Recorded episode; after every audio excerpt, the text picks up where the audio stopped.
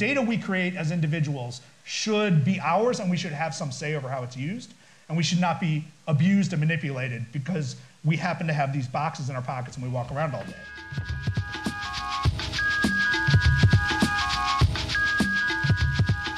I'm Evan Smith, the C E O of the Texas Tribune, and you're listening to Conversations with the Texas Tribune, a rebroadcast of the Tribune's extended sit-downs with the most interesting, influential, and iconic figures in politics and public policy. This week, with popular apps and platforms under fire for their role in the hot mess presidential election of twenty sixteen, we asked the question on everyone's lips: is social media good for democracy? Access to news and information about politics and issues hinges on the reliability, provenance, and credibility of those providing it. And yet, as we discover anew with each passing day, so much of what we encounter in our algorithmically controlled feeds is polluted by bad actors and abetted by those who turn the dials behind the scenes. To discuss this of-the-moment topic, we convened a discussion with four friends, the real kind, not the social media kind, at the twenty eighteen Texas Tribune Festival. Jim Brady, the C E O of Spirited Media and the former public editor of E S P N, Roger McNamee, the legendary managing director at the media and tech investment firm Elevation Partners, Vivian Schiller, the C E O of the Civil Media Foundation and the former head of news at Twitter, and Siva Vaidyanathan, director of the Center for Media and Citizenship at the University of Virginia and author of Antisocial Media: How Facebook Disconnects Us and Undermines Our Democracy. Gene Park, embedded audience editor at the Washington Post's opinion desk, moderated. Our conversation was recorded live on Friday, September twenty-eighth, twenty eighteen, at the headquarters of the Texas Public Policy Foundation in Austin. Conversations with the Texas Tribune is presented by Texas A and M University. Texas A and M sends more students into the world to study abroad than any public university in the nation. Learn more about how the state's first public institution of higher education is impacting Texas and beyond at w w w dot t a m u dot e d u slash beyond texas. And by Texas State Technical College. Serving Texas for over fifty years, Texas State Technical College has placed more than one hundred thousand graduates in great-paying jobs. Learn more about the Get a Job College at t s t c dot e d u. Let me start with a quote that I think really summarizes our panel very well. It's from Zeynep Tufekci, uh, Tufekci, and she writes uh, a lot about uh, the sociological impacts on social media. And she's written recently, "For the longest time, we thought that as speech became more democratized, democracy itself would flourish. And as more and more people would broadcast their words and opinions, there would be an ever, ever fiercer battle of ideas, with truth emerging as the winner, stronger from the fight. But in two thousand eighteen, it's increasingly clear that more speech can, in fact, threaten democracy. The glut of information we now face, made possible by digital tools and social media platforms, can bury what is true, greatly elevate and amplify misinformation, and distract from what is important." So let's get the answers question, uh, answer the question right out for the panel. Um, is social media good for democracy? We do a quick yes or no, give or take five words, because I know it's complicated. So, Vivian. Yes and no. Okay. It's complicated. Yeah. No, indisputable. It's really good for organizing events. It's horrific for deliberation. It's horrific for debate. See, but no. We know your answer. Yeah. yeah. You don't want. Uh, I do want to point out that Zeynep Tufekci got her P H D from the University of Texas. Yeah. So. Jim. Uh, to stick to five words. Not now, but could be. Okay. Um, I think the next question might be more important, and Roger, this is something that, that you brought up uh, in, in our previous discussion. Can democracy survive social media? Let's go to an immediate concern, the midterms, right? Uh, we, we got uh, an important election coming up in, uh, in a couple weeks. During the two thousand sixteen elections, these platforms could not or did not act at the disinformation campaign happening right in the houses that they built. It's been eighteen months, and the platforms are only now starting to admit their role. Uh, Give us your assessment of where they're at. Are they being proactive, still reactive? Uh, Roger, let's start with you. So, here's what the problem is. I love using Facebook. I, I like using Twitter. I love using YouTube. And I think most of us really like using these products. What the problem is that the way they're designed, they're designed to monopolize our attention. And they do that because they sell advertising to survive. And there's nothing wrong with that except this. These products have giant artificial intelligence and they create specific programming for each of us. Think of Facebook as two point two billion Truman shows, each person with their own set of facts, their own reality. That creates a situation where there's no incentive to listen to other points of view. There's no incentive to compromise. The problem that we have here is the, these companies, Facebook in particular, viewed having global reach, having the whole world connected on one network is such an obviously good idea that it never occurred to them that people would use the products differently than they were intended to be used. It never occurred to them that emotional contagion could break out. So they never made provisions, either in terms of circuit breakers or containment strategies, to prevent that contagion from doing harm. They believe this so deeply that the changes that they've made are at the margin. They don't actually go after the core problem, which is the business model. And they've come much, much too late for the, you know, Facebook's actually made some well-intended changes over the last couple months. But those are changes that if they'd done them two years ago, might well have helped us for twenty eighteen. But as it is, we'll be lucky if they help us in twenty twenty. I'm terrified, and the most important thing is we, they're gonna, they're gonna use this stuff to suppress the vote, so we have to make everyone we know vote. I mean, vote whatever your conscience tells you to do, but everyone has to vote because these things are the most perfect weapons of disinformation for voter suppression ever created. Vivian, a lot of your work at Civil uh, uh, is concerned with information. Uh, how do you feel about what's going on right now? Well, um, I, I agree with Roger. I, I want to just because I feel like we are, a, we are a social media platform bashing panel, which is fine. There is much to bash. I do want to say, and I'll say a word about Civil after that, but I do want to say my, my closest experience is I worked at Civil. I was the global head of news at Civil. And uh, Twitter, sorry. I worked at Twitter. I work at Civil now. I was the global head of I've had a lot of jobs. Um, uh, I was the global head of news at Twitter. And there, it, there are issues with Twitter. I could spend a long time telling you about the issues with Twitter. However, there was something really wonderful, I just want to get this out, uh, in the democratization of the way that people could get information and, more importantly, that eyewitnesses could share information about what they were seeing on the ground. So there is, it, there's a kernel of something really wonderful there that unfortunately, and here's where I'm going to turn negative again, can get bastardized by uh, the impact of algorithms, which is exactly what Roger's getting at, which is an algorithm which is filtering what you see based on what the tech company thinks you want to see, which will keep you on site longer, which will sell more ads, and on and on.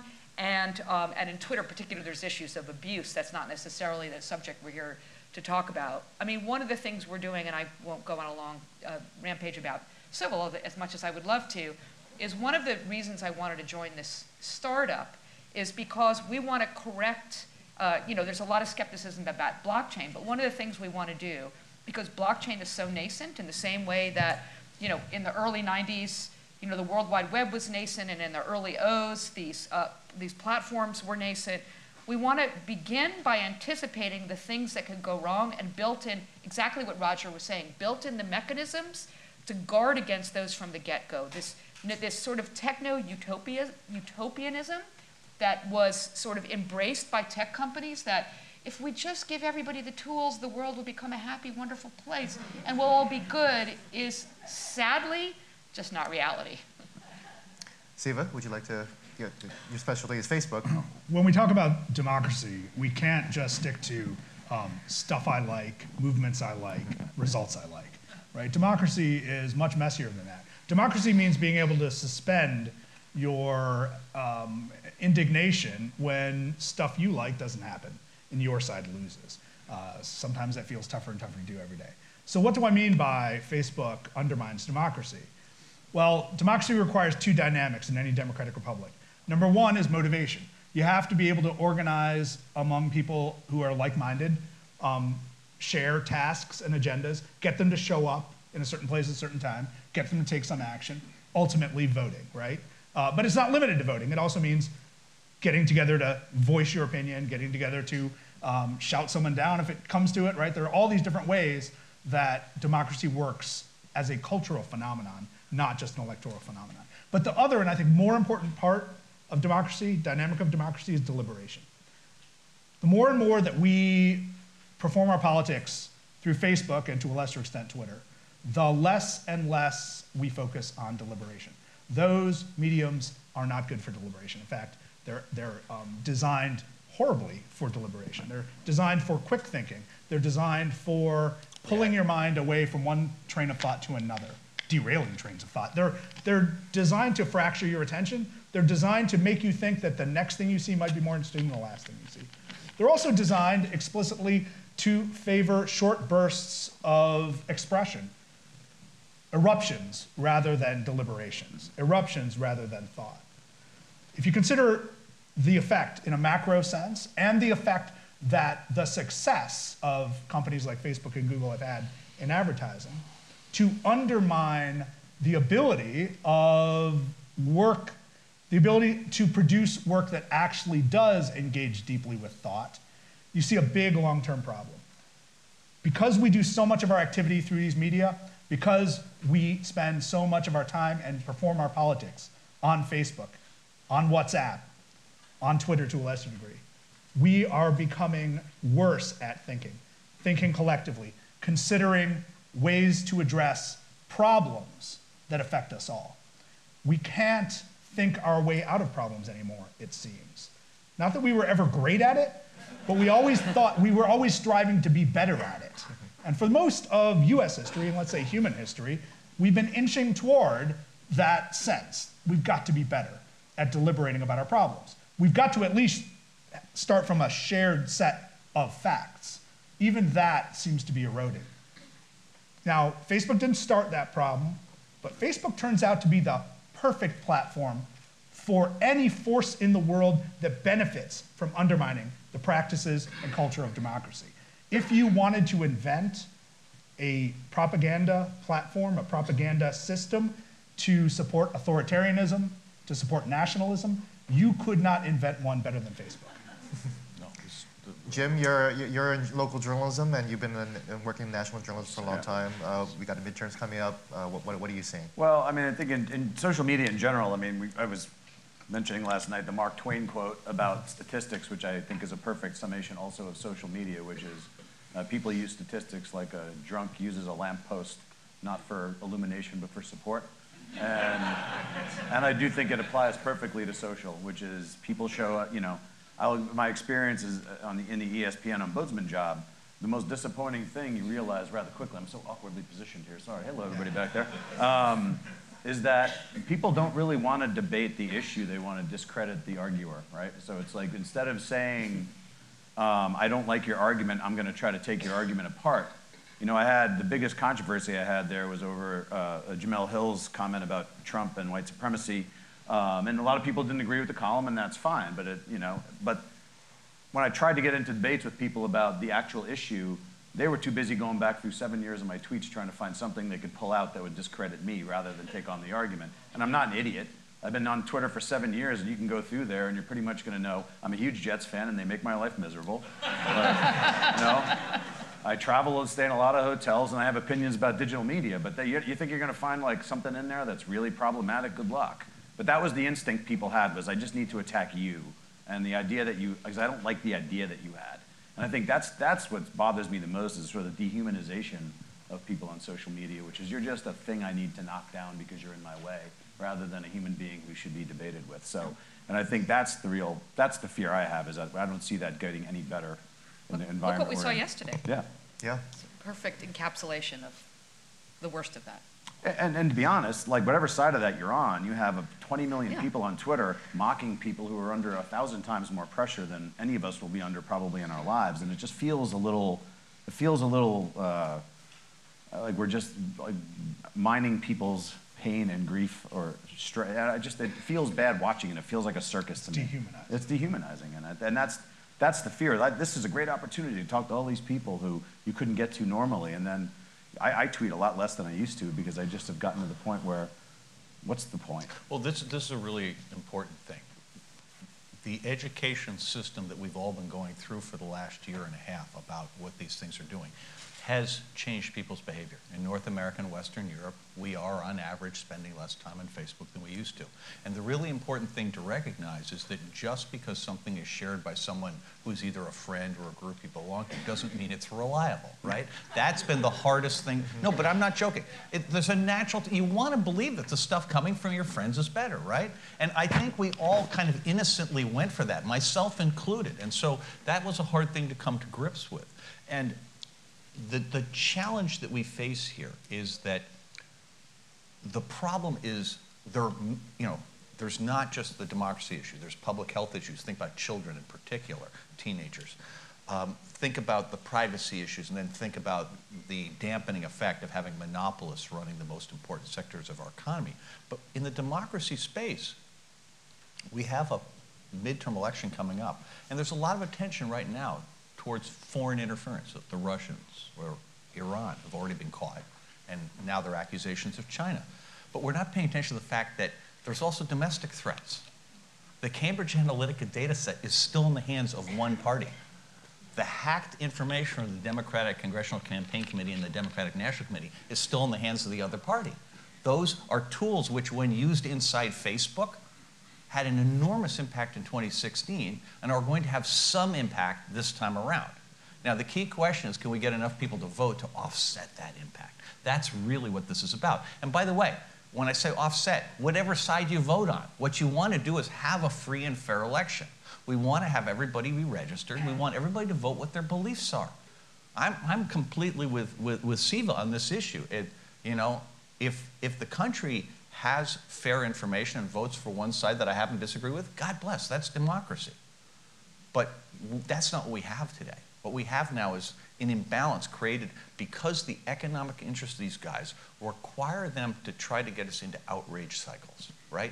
The way you keep people engaged, you appeal, appeal to their low-level lizard brain emotions, fear and anger, right? I mean, there's this whole thing on YouTube, the three degrees of Alex Jones, right? When you go onto YouTube, there are dozens of categories where the first thing you look at is real, and then each of the recommendations after that is conspiracy theories. By the third one, you're at Alex Jones, and that's only because he's peak conspiracy, right? And so, you know, my point is it's not about politics. Those things aren't about politics. They're about generating economic value through emotions, right? And allowing that kind of thing to intersect with democracy is just an inherently bad idea. Let's uh, move off platforms a little bit and segue into what all of you, I think, uh, talked about, about the effect on the consumer. Um, great modern thinker Dave Chappelle uh, uh, said this in his Netflix special recently. Uh, he was talking about the Challenger and how, uh, you know, when uh, everyone was watching the Challenger, the teacher would roll in the T V, and then you would watch it explode, and then you would have hours to process about what happened. And then nowadays, especially this week probably, uh, uh, you know, it feels like every day it's a Challenger. So he wonders, how can you care about anything when you know everything, right? Um, and this is something, Roger, that, that I've watched some of your interviews recently too. Uh, if you're trying to maintain attention, if you're fighting for a share of twenty-four hours of people's lives, it turns out that the way you pe keep people's attention is you either scare them or make them angry, which is kind of what you said. Um, and then there's all these concepts about newer marketing and ego depletion. And it, it's also worse. The, the other problem is because of the existence of Google, uh-huh. the value of, of genuine expertise and knowledge has been eliminated because we, we come to believe that because Google's available, we're an expert. Right? We can look up our own medical diagnosis. We can look up all the... No, I'm, hang on. Seriously, I do it. I, I gotta believe many of you do this also, right? And the problem is if you don't value expertise, then suddenly it's harder mm-hmm. to address hard problems. So what is the, uh, where is a consumer on this? Uh, well, are let's, we... let's be careful, none of us are consumers unless we're buying ads. Yeah, right? Okay. The, the, ad, the advertisers are the consumers. Sure. We're cattle. Cattle. We're, we're fuel, really. Cattle, we're, more like, we're, yeah. we're pods in the matrix, whatever you want to say, right? We're, but we're, like our role to these companies is um, trivial mm-hmm. as individuals. Mm-hmm. And that's a hard thing for Americans, especially, to get into their minds. Like, um, your actions are limited, your range of responses is limited if you're considering your range of responses only in terms of your relationship to these companies, right? First of all, try going without Google for a week, right? Good luck at that, right? Um, Uh, we're so dependent and became so dependent in no time. Company's been around for twenty years, right? You've probably been using it regularly for eighteen years, sixteen years, something like that. Uh, and you are deeply dependent on it. I am too, we all are. That's weird. It's also really dangerous. Um, the company can change, the company can shift, the company can go away, not soon, right? There are lots of ways that, that it should trouble us. Um, our relationship with Facebook is that we are one of two point two billion people. That's a lot of commas and a lot of zeros. That's eight zeros after the second two, right? That's, that, think of how many things in the world touch two point two billion people. Like there's oxygen, there's water, and there's Facebook, right? I mean, that's a third of the population of the earth, and Facebook does no business in China yet, mm-hmm. right? So that's stunning. Not only that, so yeah, Roger said the time used uh, for Facebook in North America has dipped. The enrollment in, with Facebook, or monthly active users for Facebook in North America, has flatlined, but North America means less and less every day. Uh, there are two hundred twenty million Facebook users in the United States. There are two hundred fifty million Facebook users in India. That's only a quarter of the population of India. And the growth there is substantial. And also the growth in G D P per capita and G D P per year is substantial in India as well. So over time, Facebook is much more about India than the United States. So what do we do as Americans who are concerned? Well, not much, right? Quitting Facebook's not gonna make a difference to Facebook. Facebook doesn't care. It will shut you off from your cousin whose kid is about to graduate from high school, you know, who you might talk to once a year. And that's a loss, right? That's a real thing. two point two billion people aren't fools. We all use Facebook for some reason, usually some good reason, mm-hmm. right? Uh, but what's left to us? If we're not consumers and we can't boycott, right, because nobody will care, mm-hmm. and if we're not valuable as just one person among two point two billion, then all that's left to us is to behave as citizens. Behaving as citizens is our hardest job. There's no manual, there's no licensing for it, but it means that you have to, first of all, um, convince yourself uh, of certain things in the world, right? Train yourself, educate yourself, um, and then align yourself with other people who care, and then motivate yourself to push for some change at the regulatory or, le or legislative level. This is all really hard and getting harder every day, and the door's closing on us. So if we don't act as citizens, if we don't say, here are some important values that the data we create as individuals should be ours and we should have some say over how it's used, and we should not be abused and manipulated because we happen to have these boxes in our pockets and we walk around all day, right? We didn't agree to let all of that location data end up in the hands of who knows who through these systems, which is basically what happened. Cambridge Analytica is like nothing compared to the real spread of data from Facebook for many years. So what we've ultimately got to do is assert ourselves to our governments and demand that they take our interests more seriously than they take these companies. Again, not an easy thing to do. The path forward is not clear. It's going to take many years to even come up with a successful legislative agenda if there is one. But I don't think we have much choice. Vivian, you wanted to add something? Oh no, I was just going to say it's yeah. actually worse than that. Um,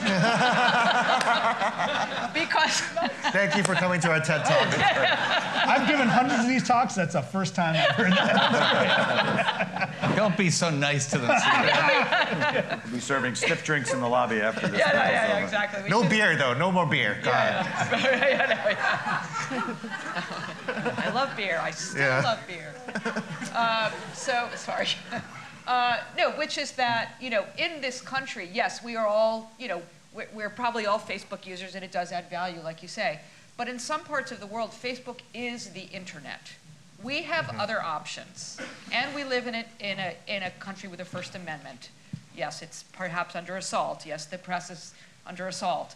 However, there are other sources of information. There are parts of the world where Facebook truly, like Myanmar, where Facebook is the internet, and that is the sole source of information, where it's about uh, your mobile phone, there's no laptop, there's not, you know, there's not broadband, and that is, uh, it's even scarier in those parts of the world. I, I would just say one thing, though, is that um, Facebook, all, all the platforms are clearly accelerating a lot of these problems, but sometimes we have to be honest and look at, look at these things, and we have to look at ourselves in the mirror, too.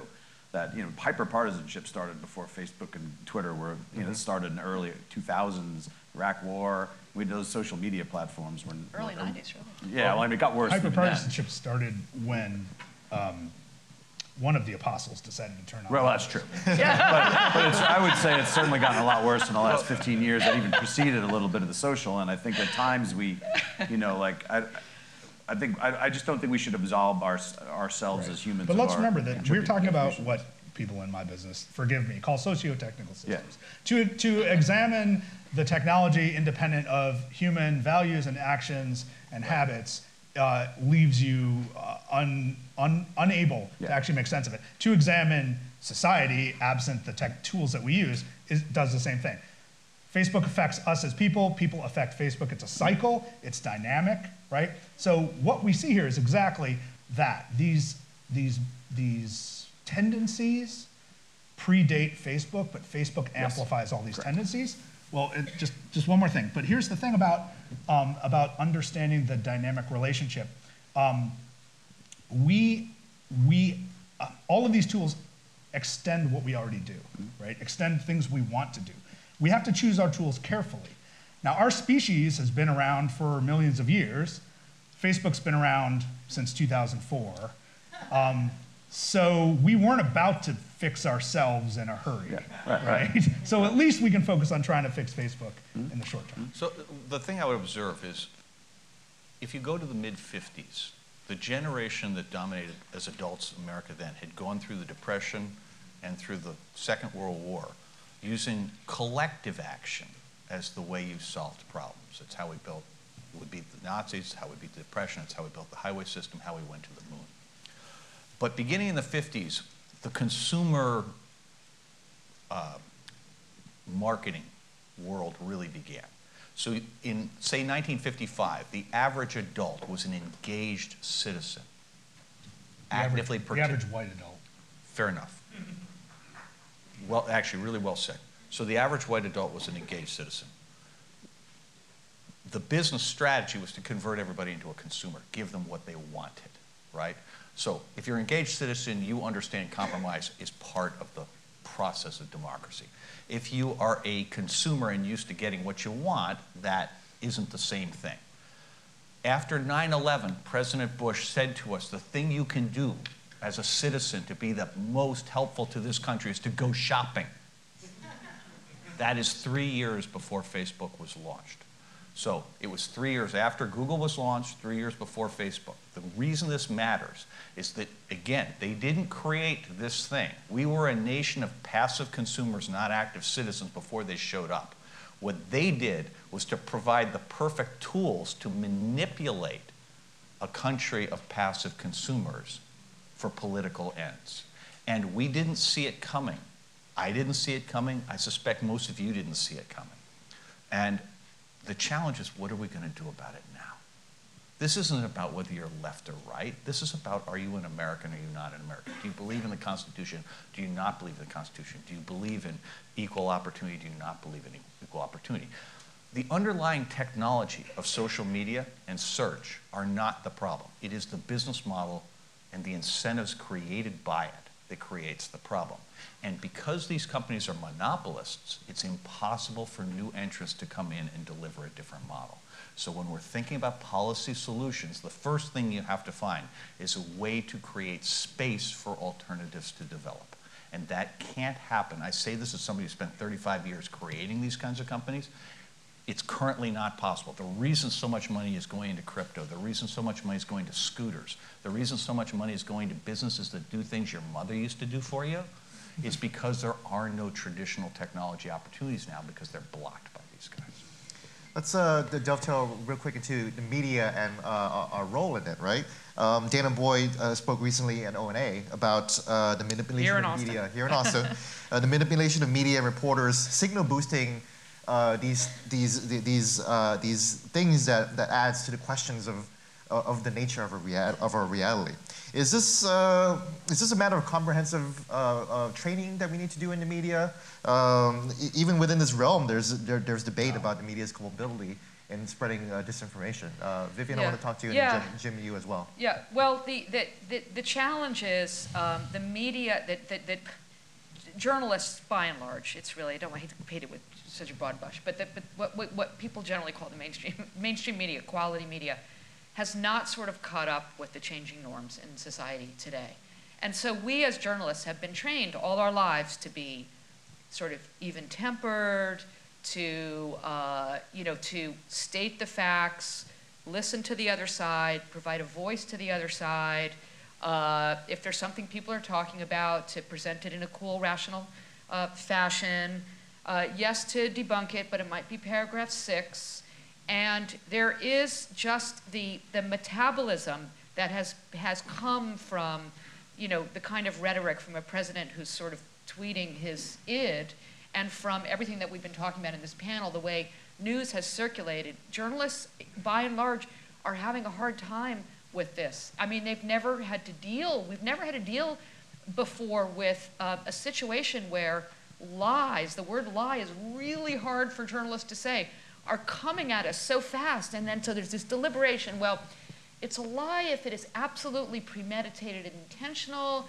It's a misstatement if it's this. And you just, you know, you get into this kind of Socratic conversation, and the next thing you know, you know, the, the, the train has left the station. And so it's very, it's, it's, it's, you're seeing a news media that is sort of convulsing and trying to adapt, keep journalistic standards, which is absolutely must happen, but adapting to the norms of the world we live in today. And I'd even add to that, you have the, I, I pity everybody who's a White House or, or anybody covering politics these days, because for a long time we've been encouraging them to show more voice in social media. They want to build their following because this is a marketing tool. And so yeah. you're, you're sort yeah. of encouraging people to be a little edgier mm-hmm. than they used to be. Mm-hmm. And so now you're a White House reporter and you say something like, I don't think what Trump said is true. And all of a sudden you're getting killed for saying like, oh, now you're throwing opinions out there. And at the same time, you have a, you know, uh, people who are trying to attack reporters, and they do what, what I mentioned earlier, go back, do like two years of tweets, find three Maggie Haberman tweets that they can use to discredit her rather than actually challenge the reporting. So I do pity the reporters who are in that position of being told, have more voice, be more energetic, talk to people on social media, but like, don't do anything that's going to cause a problem. The same applies to sports center anchors. Yeah, right, right. Same so. to sports center anchors, well, right? Just be more aggressive, and we want them to know. I mean, when I was doing the E S P N job, E S P N was very clear. They wanted the anchors to show more personality. They wanted them to be open about what teams they rooted for rather than keeping that to themselves. And that got into politics and got them into some trouble. But the idea is they are give, being given very difficult tightropes to walk. And, you know, often, and the problem is, Gene knows this too, often you find out when you violated a social media policy after, you, like, after you've done it. Like you, you don't really know exactly what the line in the policy is, and the only way you find out that you violate it is when someone says they can't do that. It's like, well, where is it in this document? So the, the other problem you have here is that Google in particular, and now Facebook, have really undermined the economics oh, of absolutely. journalism.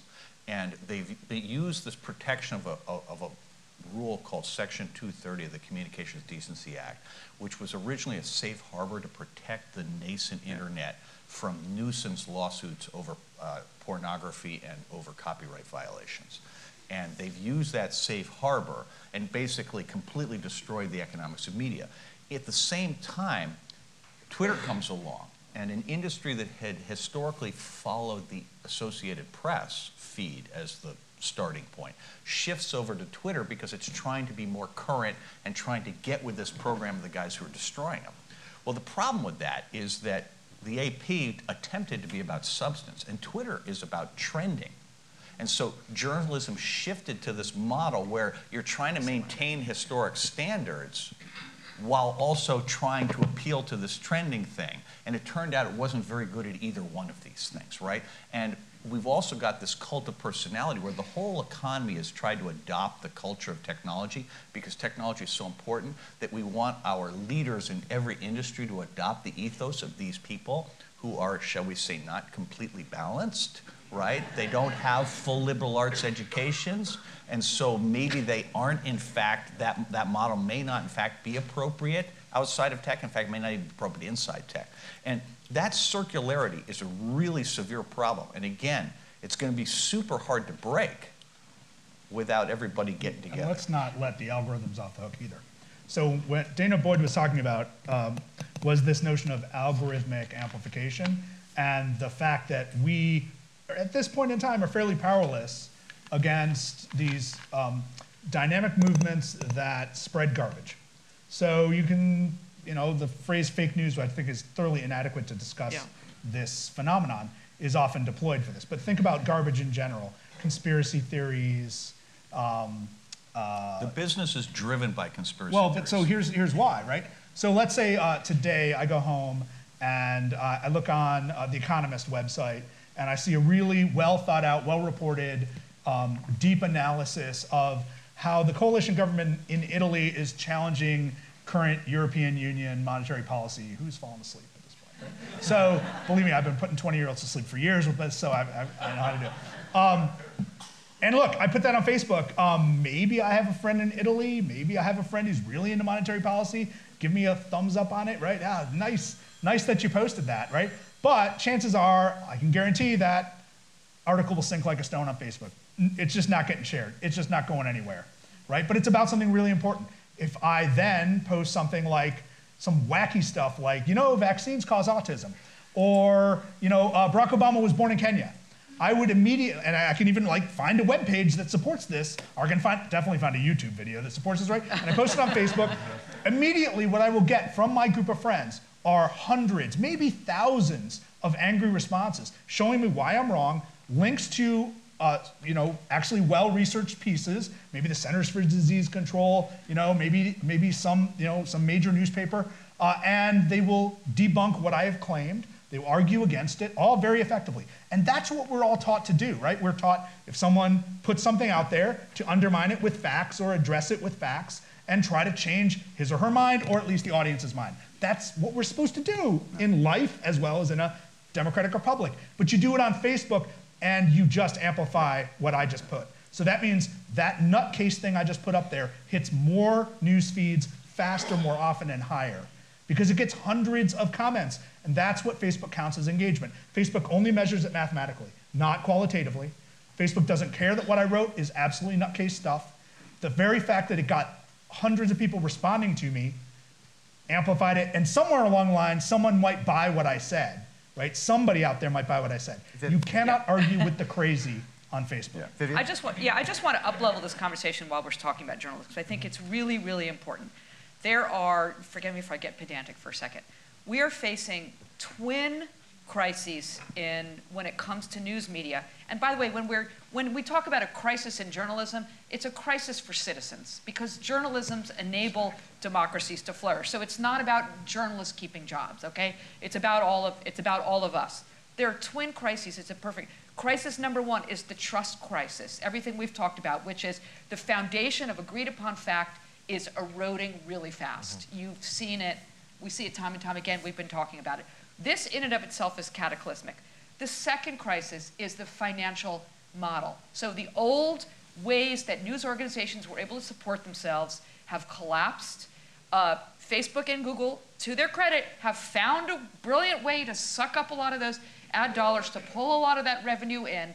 These t and this is not just in the United States, everywhere in the world. You have these two massive things colliding, both of which have been enabled by social media, and that is, these two things are leading to the crisis that we're in. The most important thing, now I'm gonna get on my soapbox just for one second, the most important thing you could do, I'm, I'm amused that this is, you know, a water company, but my bottle says support nonprofit news, so support Texas Tribune, the greater Texas water company tells you, uh, support your local news organization, whether it's nonprofit or not, that are doing important work, support what we're doing at Civil, support journalism, buy your, um, buy subscriptions, pay for membership, do whatever you can because it is essential. May I, I, have, a, I have a hopeful can I, can I, can I add to that? Yeah, yeah, yeah. I have a hopeful statement. Yeah. Support Jim Brady's right. news efforts. Speaking well, of news, so we just had breaking news. As many as ninety million Facebook users will have to log back into their accounts after the social network admitted on Friday that hackers had stolen security tokens yeah. associated with fifty million user oh, profiles. Now I know why I log on to that. It's time to yeah. sell. I, I, I, do, I, do want to say one, I do want to say one thing, thinking at a, at a very local perspective. You know, there's that, that stat that ten percent of people think the Senate's doing a good job or the Congress is doing a good job, but fifty percent of people like their congressman. There is a little bit of that in local news that You know, more people like their local news organization. They think they like the media. And if you look at the quality of the dialogue when you get closer to the ground, it is much better. Like on the three sites that we run, you don't see as much of the absolute horror that you see discussing national and global issues. And so I am hopeful that, that's why I said hopeful. I do think that area is an area where there, hopefully we don't go down the same path. There's more hopeful than that, because we actually have the power here. And this is the thing that's been so hard for all of us to recognize. These companies need us. Yes, we are just the fuel, but they need fuel to run these things. So if we change our behavior, but more importantly, if we let our voices be heard. I started with one other person in April a year ago, just running into rooms with my hair on fire, okay? And at that time, there was no conversation at all. Now there's this conversation. He's been working on this for ten years. There's a real thing going on here. And here's the key point. In order to give journalism a chance, we have to stop the destruction of its model by these guys. And the only way to do that is the good old-fashioned way. We can actually use their tools to organize people into indivisible groups, into the equivalent of book clubs. Because look, if you have teenage children, you have to protect them against Instagram. You really do. You have to protect them against texting, because this is killing a whole generation of young people. And this is a disaster. And we have to organize politically the same way. We have to reduce the share of voice that these companies have in our public square, and we have to insist that they bear the full cost. If they're going to run the public square, they have to assume the responsibility. And we have the political power to make that happen. So let's talk about regulation, because uh, I know, do you guys have questions? Questions? You want to ask questions? I want to make time for questions. Well, let's talk about regulation. Uh, we, we talked last time about it being a blunt instrument. Like, like, right. Is that something that... So there, there are two pieces of legislation I would like to see. They're both necessary but insufficient. They're also highly unlikely, as all legislation is currently highly unlikely. Number one is uh, we need data protection in the United States uh, along the model of the general, general data protection regulation in Europe. Uh, it's under consideration in Brazil. It's under consideration in Australia. And it's been implemented in California. California, uh, to half, halfway. Halfway. Right? Um, but what we have right now is kind of an ugly scene where the California law is a thorn to these companies, and so they are actually working to write the bill in Congress to undermine the California law. The same way that auto companies always try to undermine cafe standards and you know, mileage standards in California so it, do it doesn't affect the whole country. Um, so we got a problem there. Th that's trivia, though, for now. The other thing that we really have to do is reinvigorate antitrust to be more like antitrust was in the early part of the twentieth century, when it, when it was concerned with the concentrations of power, not just the ability to set prices in the market. Uh, it's been degraded down to a simple arithmetic formula. Uh, the person who's most responsible for doing that, by the way, is Robert Bork. Um, I know that was his first career before everything spun out of control since. Um, but you know, we really have had no effective antitrust for decades, with uh, occasional exceptions, uh, as Microsoft might argue. But ultimately, we need to be able to look at companies that have um, managed to either purchase or quash potential competitors at the gestational level, which is what Facebook and Google have been doing for years. There's no reason why Facebook should have been allowed to buy Instagram. There's no reason why Facebook should have been allowed to buy WhatsApp. But right now, the, big, the top social media platforms in the world, if you take out two of them that only operate in China, and you go through the top five, they are Facebook with two point two billion users, YouTube with one point nine billion users. Then it goes three of them at a, between eight hundred million and a billion, WhatsApp, Facebook Messenger, Instagram. All of them owned by Facebook. Four of the top five are owned WhatsApp's by Facebook. WhatsApp's at one point five now. Is it? Oh my gosh. Yeah. Had a good week. Um, all right, so yeah, so look, that's the level of concentration we have in that industry.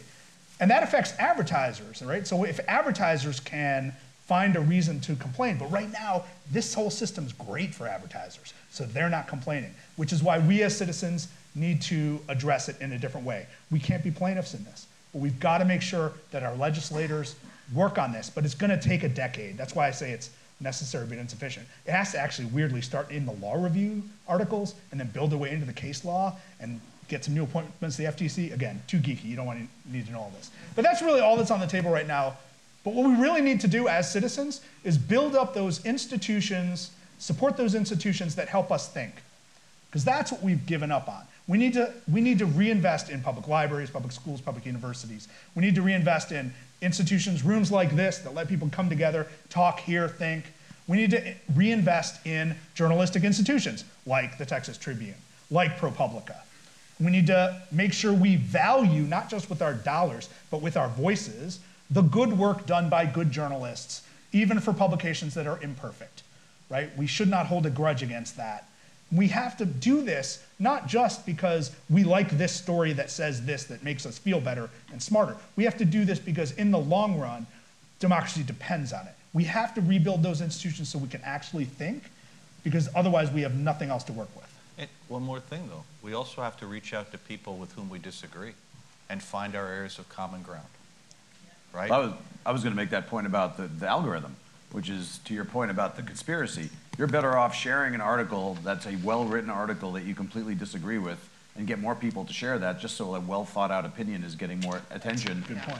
than yeah. sharing Alex but Jones. My point we is don't the, do that because well we're afraid of the backlash. Stuff, the well-thought-out stuff will still sink because it's not, it doesn't generate anger. Yeah, it may not, go, it may not be that's enough, right. but because half the people won't, won't retweet half anything they disagree with, you already start with a smaller, and, yeah. they're, and partially because they're afraid of the backlash of, You know, you look at every, I mean, you can predict every Facebook thread, you know, and somebody says, I don't agree with this, but I'm posting it anyway, and it still ends up being a terrible thread, you know, so it's, so I wish that we would, the bipartisanship of just sharing well thought out ideas that we don't agree with would be a start, but I'm not confident. Uh, well thought out ideas just won't work. You yeah. have to talk, so technology created this problem, technology can't solve it, right? One third of, at least a third of all the people in the United States identify with at least one issue that's demonstrably false.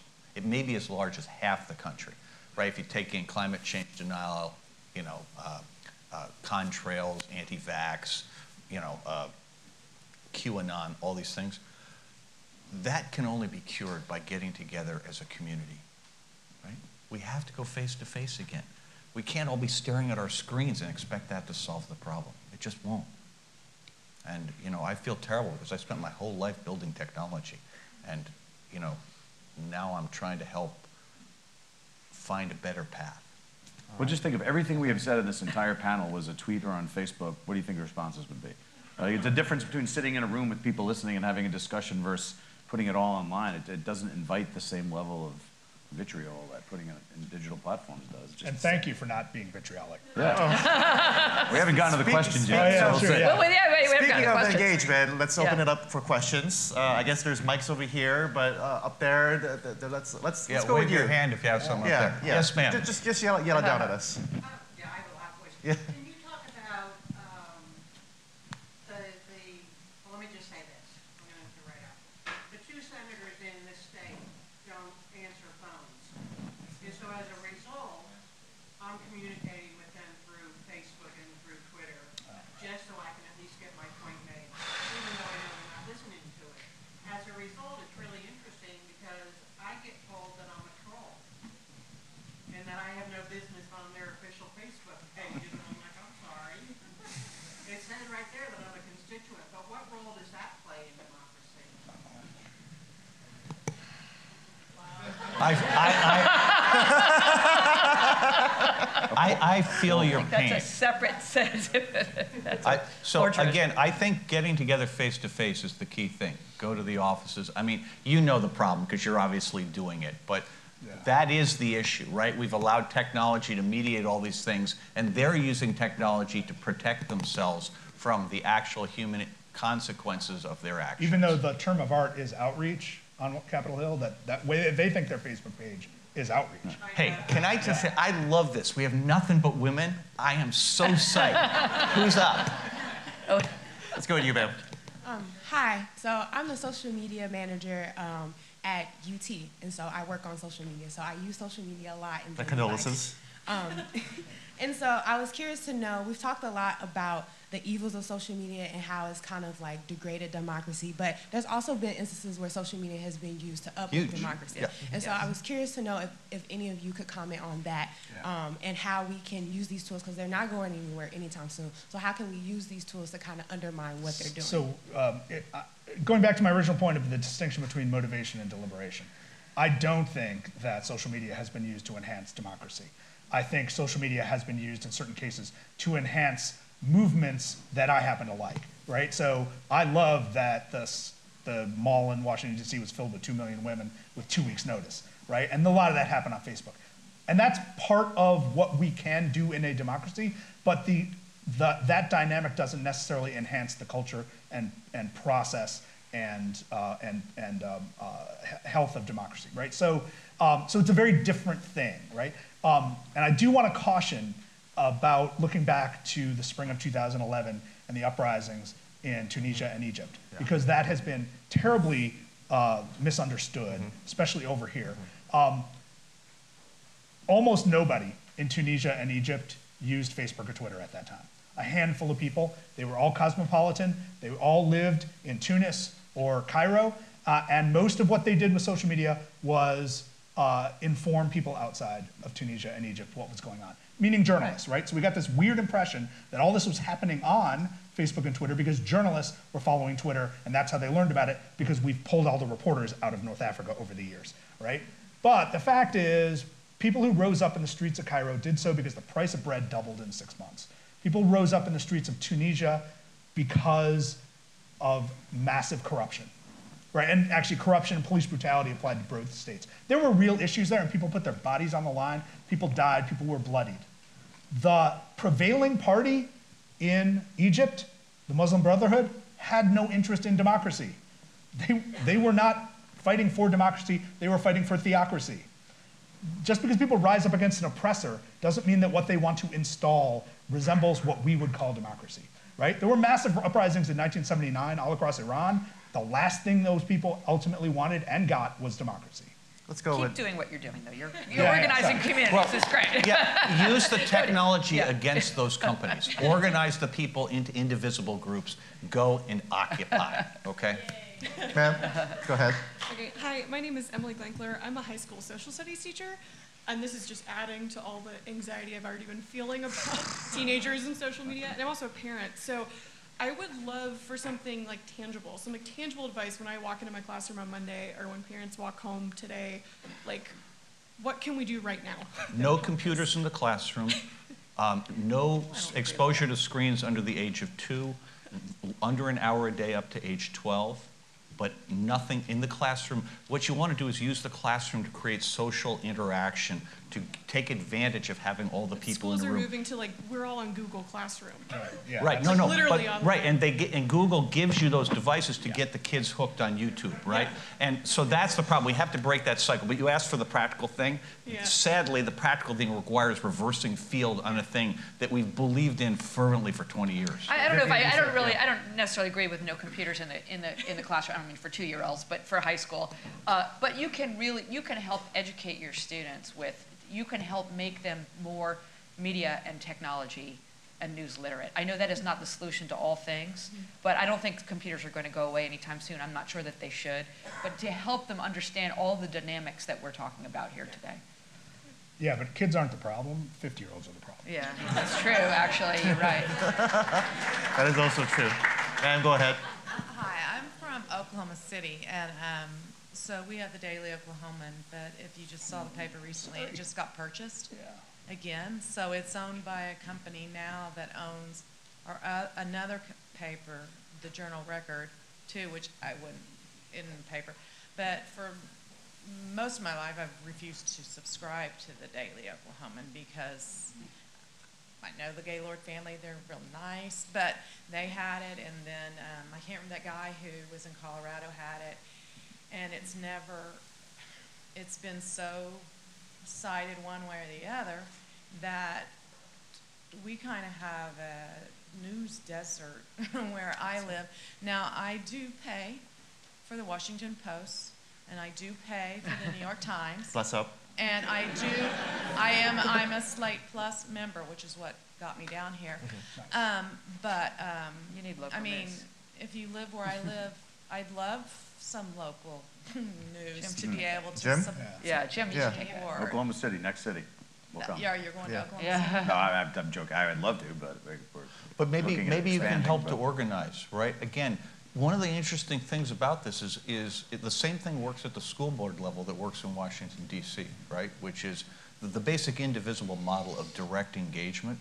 You know, the great thing about local communities is, generally speaking, a lot of the functions, because they're physically closer, are more accessible.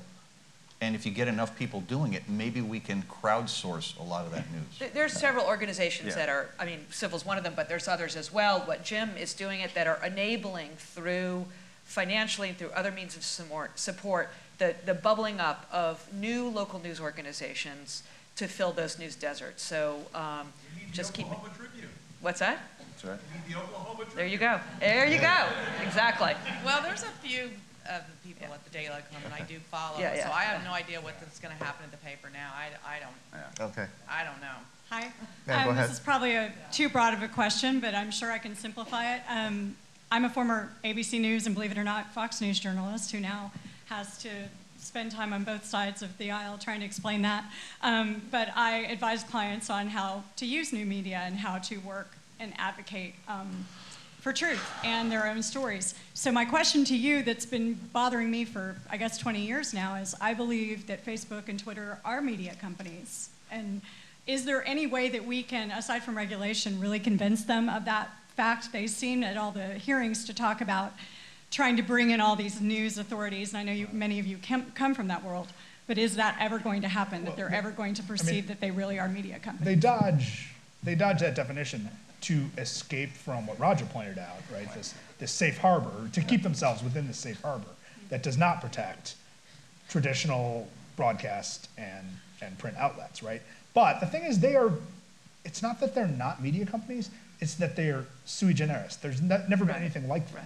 Right? So the, uh, the taxonomy game, I think, misses the point. Yeah. I think it's a different question of whether this Section five twenty-nine of the Communications Decency Act should apply to them, and if so, how.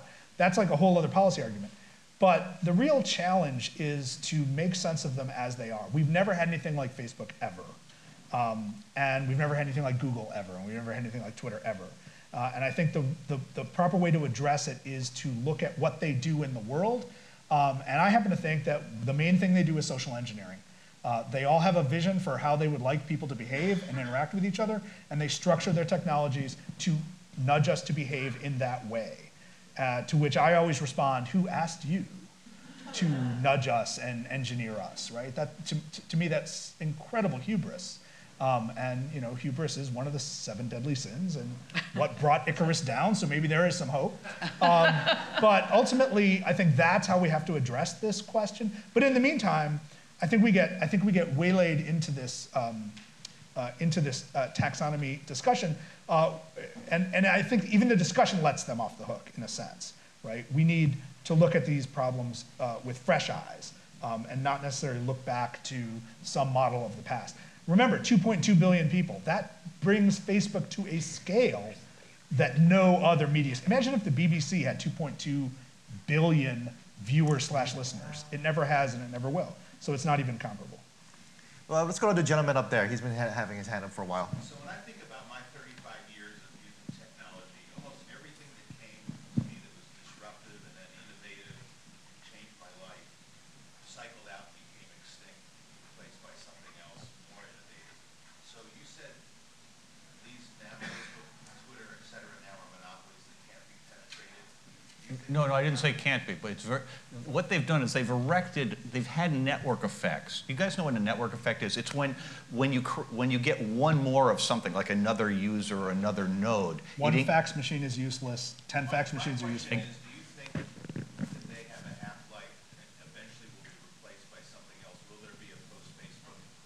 Only, only if regulation creates the window for that to happen.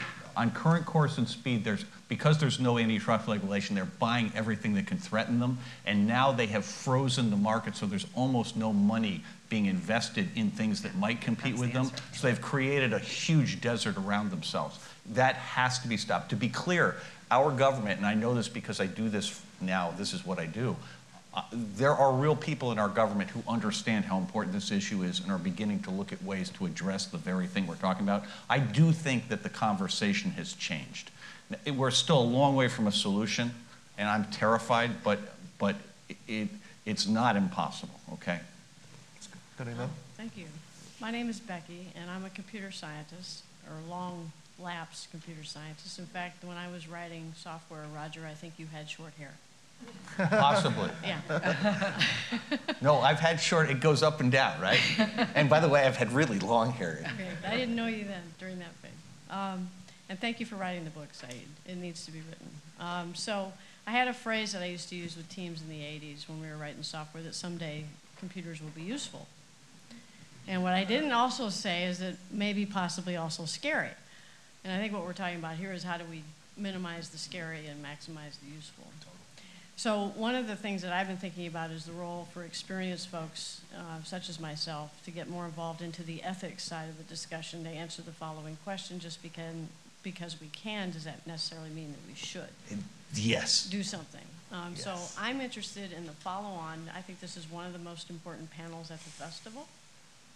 How are you going to build on that? And I'd, I'd like to ask a a question that's been burning me for a couple, three weeks, and that was as a result of the hearings that were held that Facebook and a couple of others, not Google, um, attended. And I'd really like to hear all of y'all's opinion on what possessed Google to not show up. We were talking about last night. I think it was a psychotic breakdown. To be totally clear, I think it was malpractice by the board of directors to allow that to happen. It was clinically insane. I, I do not understand Google's strategy. But your point about ethics, her point about ethics is profound.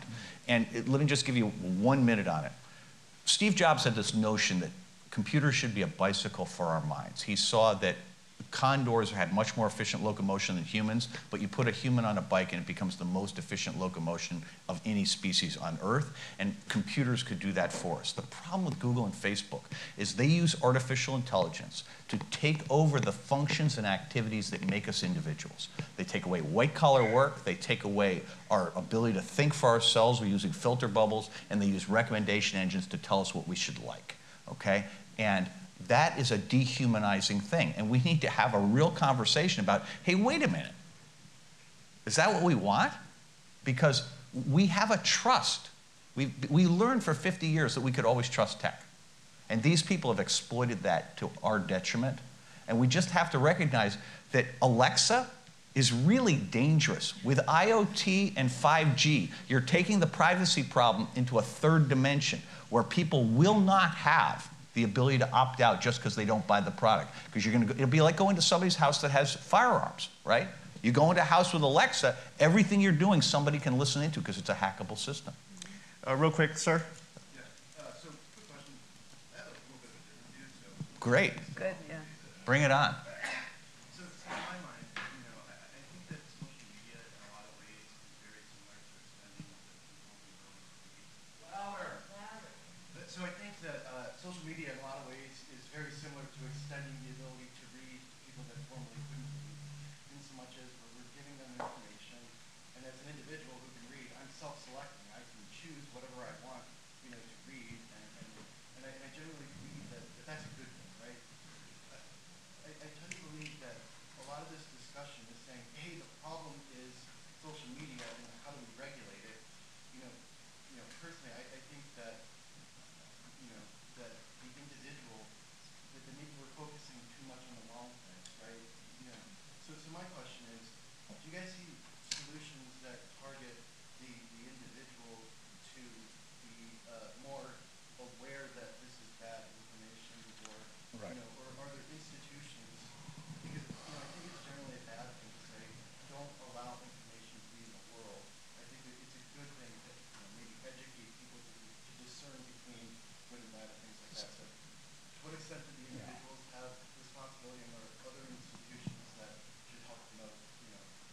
Well, look, it's not at all like literacy because, yes, you can choose what to read, but if you use Facebook, Facebook chooses what you read. Right. Facebook's algorithms are picking the newsfeed for you. You're not picking that, right? So uh, that's number one. Number two, um, look, we are all susceptible to being fooled. We are all fallible. We are all busy. We are all, doesn't matter how educated you are. I've been fooled, and I'm supposed to be the biggest critic in the world of this stuff. I've forwarded stuff that I found out rather quickly was not legitimate. Um, I think we've all done it. Maybe you did it and didn't know it, right?